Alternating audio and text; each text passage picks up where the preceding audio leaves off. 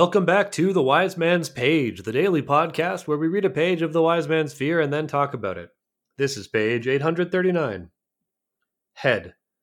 You must realize what you say is thin as a net. You keep sewing new threads, hoping it will hold water, but hoping does not make it true. Seeing me frown, she took my hand and gestured comfort into it, as she had before in the dining hall, all the laughter gone out of her face. I can see you think this truly. I can understand why barbarian men would want to believe it. It must be comforting to think you are important in this way, but it is simply not. Penthe looked at me with something close to pity. Sometimes a woman ripens. It is a natural thing, and men have no part in it. That is why more women ripen in the fall, like fruit. That is why more women ripen here in Haert, where it is better to have a child. I tried to think of some other convincing argument, but none would come to mind. It was frustrating. Seeing my expression, Penthe squeezed my hand and gestured concession. Perhaps it is different for barbarian women, she said. You're only saying that to make me feel better, I said sullenly, and was overcome with a jaw-popping yawn. I am, she admitted. Then she gave me a gentle kiss and pushed at my shoulders, encouraging me to lie back down on the bed. I did, and she nestled into the crook of my arm again, resting her head on my shoulder. It must be hard to be a man, she said softly. A woman knows she is part of the world. We are full of life. A woman is the flower and the fruit. We move through time as part of our children. But a man... She turned her head and looked up at me with gentle pity in her eyes. You are an empty branch. You know when you die, you will leave nothing of any import behind. Penthe stroked my chest fondly. I think that is why you are so full of anger. Maybe you do not have more than women. Maybe the anger in you simply has no place to go. Maybe it is desperate to leave some mark.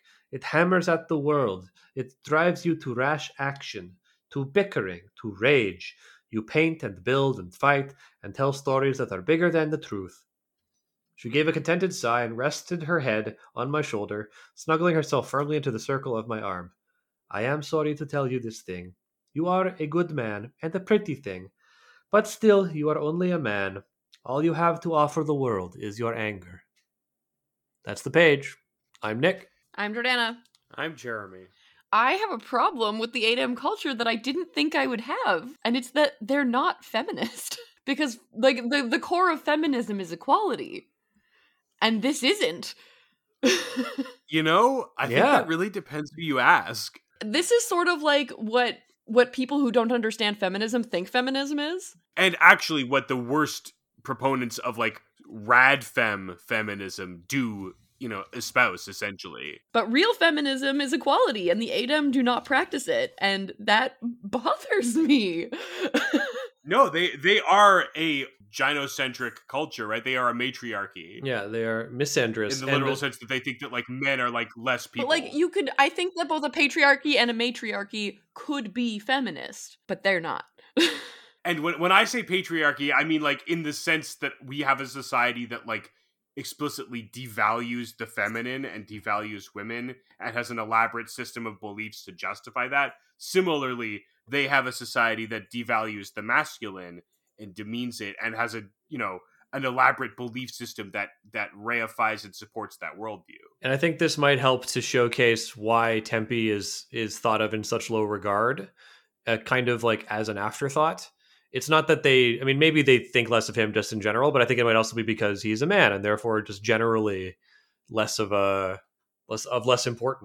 Yeah, we certainly get very few reads on other 8M who are men. And the ones that we do have are often kind of dismissive or patronizing. Like when that guy comes up to fight Vashet, she's kind of like, ugh, typical man. He just like wants to fight because he thinks it'll prove something. What a douche. That, I think, strikes one as less prejudiced, because there are dickhead guys like that in our patriarchal society now, right? And, like, that's a reaction that I've had of, like, ugh, this guy is just, like, you know, swinging his dick around. I think that's why we overlook it at the time, right? When Vashet is talking about it, we go, Oh, okay, I recognize this, but it's cast in a new light now because we have this context about how and why they view men the way they do. And Jordana, to build on what you were saying, like, this attitude that it kind of smacks of an idea that I think has gone in and out of fashion in, like, contemporary gender studies and, like, feminism, but like this idea of like the sacred feminine, that women are connected to like the source of life and like they are wellsprings of life in a way that men simply cannot be. That in and of itself isn't necessarily like a terrible idea, but I think it gets caught up in a lot of other like terrible ideologies, and it can often be used by the same kinds of crypto-fash second wave feminists who like believe that like men are like inherently evil. And it's because they can't understand, like there can only be forces for destruction. They can't understand how to like create life or what it feels like to create life. Yeah. I guess I wasn't going to elaborate too much further on Jeremy's point, but just to think that not only is Penthe kind of being, I don't know, she's really like, she's laying into him without knowing it. Yeah, she's being like patronizing, right? She's like super duper patronizing. And like in a way that like you wouldn't treat someone you respect like that. Yeah, you're right about that, Jordana. But she doesn't think of it that way, right? In the same way that like certain kinds of man who view their role as like protector and provider of the women in their life, they might say to their partner, like, oh, like, don't worry your pretty little head about it. This is not a thing that women can understand. And they won't think that they're being obnoxious or toxic or prejudiced. They'll think that they are trying to spare this person pain of like trying to fill a social role that they can't fill. I see. And it's kind of refreshing to have Penthe, a character who has otherwise been unerringly positive, have this aspect to her. I never, until this read, thought of it multitudes that way, Jeremy, but I think it's hard to read it any other way now. She does contain multitudes, and it makes her feel more realistic to me, because she's like so unerringly good throughout the rest of the story that to encounter this and have her like condescend to him here in the way that, as Jeremy said, like a man might say, don't worry your pretty little head, makes her feel stronger as a character. Although I have to say, I think she, perhaps by accident, is more right about Kvothe's nature than she knows. And it's not because he's a man, but it's because he is full of anger and he has no place to go. And he is like, I think all the things that she talks about as like being general of men are not true, but I think they may be true, and it bears looking at for Kvothe. You know, it drives him to rash action, to rage. He paints and builds and fights and tells stories that are bigger than the truth because he kind of has no place to go, and he is a loose end, and he's like fighting for a reason to be. I think that there's something resonant in the way that she talks to Kvothe. I don't think it's true of all men, but I think it happens to be true of Kvothe. I think it's also true of any person with a certain personality who's in a transitionary period in life. Like, for example, being a teenager would be like a pretty big transitionary period, and I feel like that's a stressful time. Like, so it would bring out a strong emotion, and I think in the case of Kvothe, that emotion is anger. Does that make sense? Yeah. No, that makes sense. Just, nobody else has anything to say on this? It's just me?